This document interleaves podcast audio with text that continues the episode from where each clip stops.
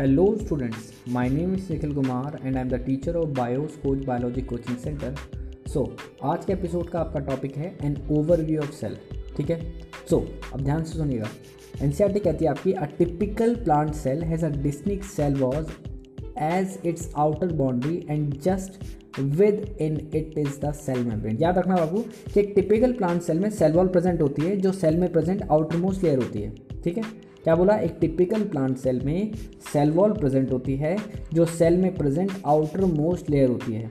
Plant cell में present जो inner most layer है, उसे प्लाज्मा मेम्ब्रेन कहते हैं, और जो आउटर मोस्ट लेयर है, उसे सेल वॉल कहते हैं, ठीक है? प्लांट सेल में सेल वॉल और प्लाज्मा मेम्ब्रेन दोनों प्रेजेंट होती है, जो सेल को चारों तरफ़ से घेरती है, ठीक है? लेकिन एनिमल सेल में सेल वॉल एबसेंट होती है, सिर्फ़ प्लाज्मा मेम्ब्रेन प्रेजेंट होती है। पक्की बात?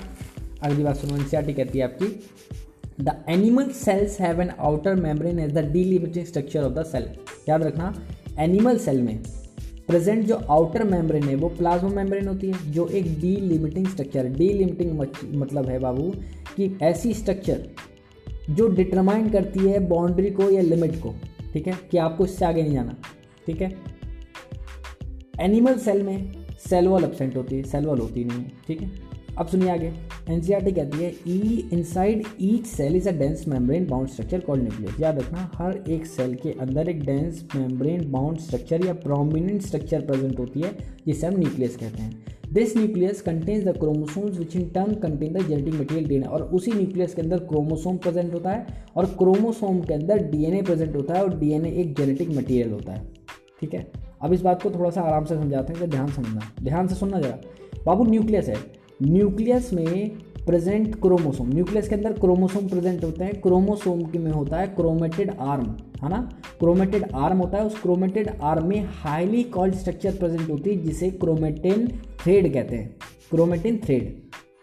उन क्रोमेटिन थ्रेड में बाबू न्यूक्लियोसोम प्रेजेंट होता है और उस न्यूक्लियोसोम के अंदर डीएनए और हिस्टोन प्रोटीन पाया जाता है। दोनों प्रेजेंट होते हैं, डीएनए और हिस्टोन प्रोटीन से मिलकर बनता है न्यूक्लियोसोम। क्रोमोसोम की आर्म में, यानी क्रोमेटेड में डीएनए प्रेजेंट होता है, जो एक जेनेटिक मटेरियल होता है। डीएनए के अंदर जीन्स प्रेजेंट होते हैं, जिसमें हेरिडिटरी करेक्टर्स को स्टोर किया जाता है, ठीक है? और हेरिडिटरी करेक्टर्स वो करेक्टर्स होते हैं जो पेरेंट से ऑफ़ स्प्रिंग या प्रोजेनी में ट्रांसफ़र होते हैं, ठीक है? ऐसे करेक्टर्स ठीक है? आगे सुनिए जरा। एनसीईआरटी कहती है cells that lack that have membrane bound nuclei are called eukaryotic whereas cells that lack a membrane bound nucleus are prokaryotic. सीधी बात। ऐसी सेल जिनके पास मेम्ब्रेन बाउंड न्यूक्लियस मतलब कि न्यूक्लियस में न्यूक्लियर मेम्ब्रेन जो है वो प्रेजेंट रहेगी। है ना? ऐसे न्यूक्लियस को वेल डेवलप्ड न्यूक्लियस कहेंगे और ये दे, ये देखा जाता है यूकैरियोटिक सेल्स में। ये आपको यूकैरियोटिक सेल में दिखेगा ठीक है? एग्ज़ाम्पल है यूकैरियोटिक सेल का प्लांट सेल और एनिमल सेल ठीक? ऐसी सेल्स जिनके पास मेम्ब्रेन बाउंड न्यूक्लियस एबसेंट होगा मतलब कि न्यूक्लियर मेम्ब्रेन एबसेंट होगी। ऐसे न्यूक्लियस को न्यूक्लियोइड कहते हैं, जो ओनली आपको प्रोकैरियोटिक सेल्स में नज़र आएगा, ठीक है? और याद रखना एग्ज़ाम्पल ऑफ़ प्रोकैरियोटिक सेल है blue green algae bacteria mycoplasma pleuropneumonia like organism, ठीक है? ये चीज़, ठीक है?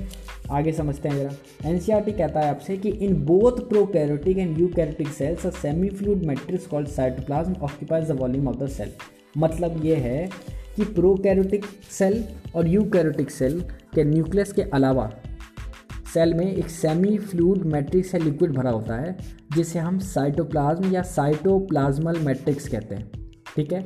The cytoplasm is the main arena of cellular activities in both the plant and animal cells याद रखना, एक लिविंग सेल में जो साइटोप्लाज्म प्रेजेंट होता है, उस साइटोप्लाज्म में डिफरेंट डिफरेंट टाइप के एंजाइम्स प्रेजेंट होते हैं, जिसकी वजह से साइटोप्लाज्म में कई सारी मेटाबॉलिक प्रोसेसेस चल रही होती हैं, ठीक है? तो हम समझ गए कि लिविंग सेल में प्रेजेंट जो लाइफ सस्टेन कराने के लिए साइटोप्लाज्म में डिफरेंट डिफरेंट टाइप की सेलुलर एक्टिविटीज़ चला रहा होता है, ठीक है?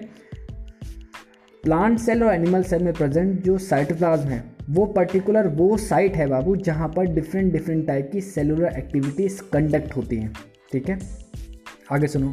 Various chemical reactions occurs in it to keep the cell in the living state याद रखना साइटोप्लाज्म में डिफरेंट डिफरेंट टाइप की केमिकल रिएक्शंस कंडक्ट होती हैं बाबू, और जो एक लिविंग सेल के लिए इंपॉर्टेंट है। ठीक है?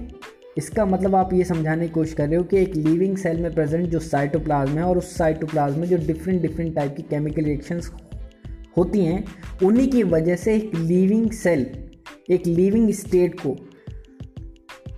या लाइफ को अटेन कर पाती है या एडप्ट कर पाती है। बात समझ रहे हो नहीं समझ रहे हो? ठीक है? आगे सुनो मेरी बात। Beside the nucleus the eukaryotic cells have the have other membrane bound distinct structures called organelles like the endoplasmic reticulum the golgi complex lysosomes mitochondria microbodies and vacuoles एन कह रहा है आपसे कि यू कैरोटिक सेल में nucleus के अलावा और भी सेल ऑर्गनल्स प्रेजेंट होते हैं, जिनमें बाउंड्री ऑफ़ मेम्ब्रेन प्रेजेंट होती है। मतलब कि जिनमें बाउंड्री आपको या फिर मेम्ब्रेन दिखाई देगी, ठीक है? उन सेल ऑर्गनल्स में आते हैं बाबू endoplasmic reticulum, Golgi complex, lysosomes, mitochondria microbodies और वैक्यूल ये सब चीज़ें क्या होती है, मैं आगे पढ़ाऊँगा आपको, ठीक है ना? आगे सुनो। The prokaryotic cells lack such membrane bound organelles मतलब लेकिन अगर प्रोकैरियोटिक सेल की बात करें तो प्रोकैरियोटिक सेल में वो सेल ऑर्गनल एबसेंट होते हैं जिनमें बाउंड्री या आ, या मेम्ब्रेन दिखाई देगी आपको। बाउंड्री ऑफ़ मेम्ब्रेन आपको अगर नज़र आ रही है तो वो सेल ऑर्गनल जो है आपको प्रोकैरियोटिक सेल में दिखाई नहीं देंगे। तो याद रखना in prokaryotic cells have no membranous cell organelles जैसे mitochondria Golgi body vacuole endoplasmic reticulum lysosomes microbody centriole ये सारे सारे मेम्ब्रेन इनमें मेम्ब्रेन प्रेजेंट होती है सिंगल मेम्ब्रेनस होते हैं, कुछ सिंगल मेम्ब्रेनस हैं, कुछ डबल मेम्ब्रेनस हैं। तो मेम्ब्रेन जो जिनमें बाउंड्री होगी, वो सेल ऑर्गनल आपको जो है प्रोकैरियोटिक सेल में नज़र नहीं आएगा। तो याद रखना प्रोकैरियोटिक सेल में सिर्फ़ सिर्फ़ और सिर्फ़ राइबोसोम दिखाई देता है आपको, ठीक है, जो एक सेल ऑर्गनल है, जो प्रोटीन फॉर्मेशन में इन्वॉल्व होता है, ठीक है। और ये सेल ऑर्गनल जो है, वो क्या है? वो मेम्ब्रेन लेस सेल ऑर्गनल होता है। क्या होता है? Ribosome membraneless cell organelle और ये प्रोटीन फॉर्मेशन में इन्वॉल्व होता है। ठीक है? अगली बात सुनिए। एन e भी यही बात कह रही है, जो मैंने आपको अभी बताई। क्या?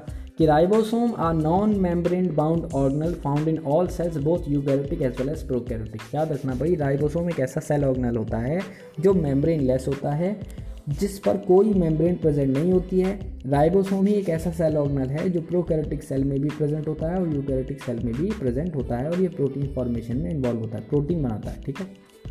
Within the cell ribosomes are found not only in the cytoplasm, but also within the two organelles chloroplast in plants mitochondria and on rough endoplasmic reticulum याद रखना सेल में राइबोसोम जो है वो साइटोप्लाज्म में प्रेजेंट, ध्यान ध्यान रखना मेरे को ध्यान सुना सेल में राइबोसोम जो है वो ओनली साइटोप्लाज्म में ही प्रेजेंट नहीं होता है। मतलब भाई साइटोप्लाज्म में तो होता ही है। उसके अलावा राइबोसोम जो है, राइबोसोम सेल में प्रेजेंट, सेल ऑर्गनल्स में के अंदर भी प्रेजेंट होता है। सेपरेटली अरेंज होता है वो सेल ऑर्गनल्स कौन से क्लोरोप्लास्ट के अंदर होता है।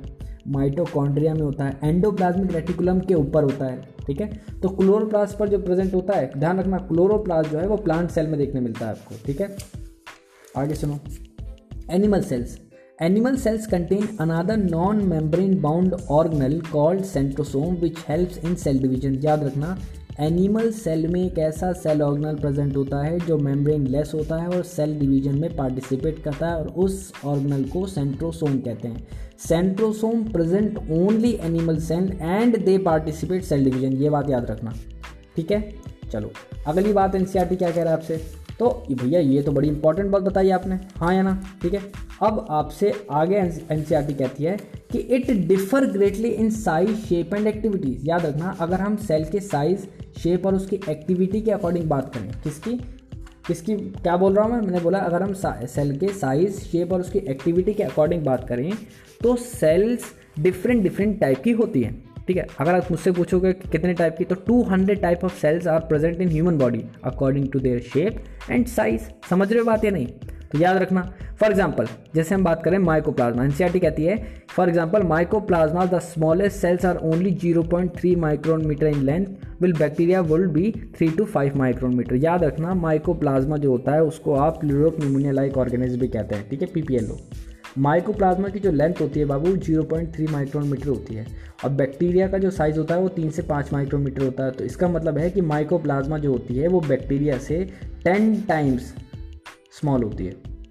ठीक है? आगे सुनिए जरा। The largest isolated single cell is the egg of an ostrich याद रखना साइज़ में सबसे बड़ी आइसोलेटेड पृथककरण बोलते हैं। आइसोलेट करना मतलब पृथककरण अलग कर देना। सबसे अलग। आइसोलेटेड सिंगल सेल जो है, वो एग ऑफ़ एन ऑस्ट्रिच है। सबसे लार्जेस्ट ठीक है? आगे सुनो। Among multicellular organisms human red blood cells are about seven point two micrometer in diameter अगर हम मल्टी सेलुलर ऑर्गेनिज की बात करें तो ह्यूमन में रेड ब्लड सेल्स का जो डायमीटर होता है वो सेवन पॉइंट ओ माइक्रोमीटर होता है। ठीक है? आगे सुनो। Nerve cells nerve cells are some of the longest cells nerve cells human body में सबसे ज़्यादा लंबी लॉन्गेस्ट सेल होती हैं। बात समझ में आ रही है नहीं आ रही है? ठीक है? अगली बात it also vary greatly in their shape cells में प्रेजेंट वैरायटी की वजह से सेल के शेप में वेरिएशन शो होता है। भाई सेल्स में प्रेजेंट जो वैरायटी है, उसकी वजह से सेल के शेप में वेरिएशन शो होता है। सीधी सी बात, है ना? और याद रखना, किसी भी, किसी, चलो इसके बारे में आगे अभी बताता हूँ आपको। They may be disc like polygonal columnar cuboid thread like और इवन इरेगुलर याद रखना सेल शेप में वेराइटी शो होने की वजह से कुछ सेल्स की स्ट्रक्चर डिस्क लाइक होती है, जैसे आरबीसी कुछ सेल की स्ट्रक्चर पॉलीगोनल टाइप की होती है, जैसे एडिपोसाइट की, ठीक है? कुछ सेल की स्ट्रक्चर कॉलिनर होती है, जैसे एग्ज़ाम्पल है lining of the stomach and intestine कुछ सेल की स्ट्रक्चर क्यूबॉइडल होती है एग्ज़ाम्पल में duct of sweat gland mammary gland and salivary gland ठीक है? कुछ सेल्स की स्ट्रक्चर थ्रेड लाइक और इरेगुलर होती है मतलब कनेक्टिव टिश्यू ये बात है ठीक है? आगे सुनो। The shape of the cells may vary with the function they perform याद रखना सेल का शेप इस बात पर डिपेंड करता है कि वो सेल पर्टिकुलरली किस फ़ंक्शन में रोल प्ले कर रही है। जैसा फ़ंक्शन कर रही है, उसके हिसाब से उसने अपने आप को मॉडिफाई किया हुआ है। बात समझ में नहीं आ रही है तुम्हारे? बोलो, ठीक है? अब आपका ये पर्टिकुलर जो पॉडकास्ट है, ये पर्टिकुलर एपिसोड कंप्लीट होता है। आई होप आपको समझ में आया होगा। अगर कोई दिक्कत हो तो आप मुझसे कांटेक्ट कर सकते हैं, ठीक है? मुझे सुनने के लिए थैंक यू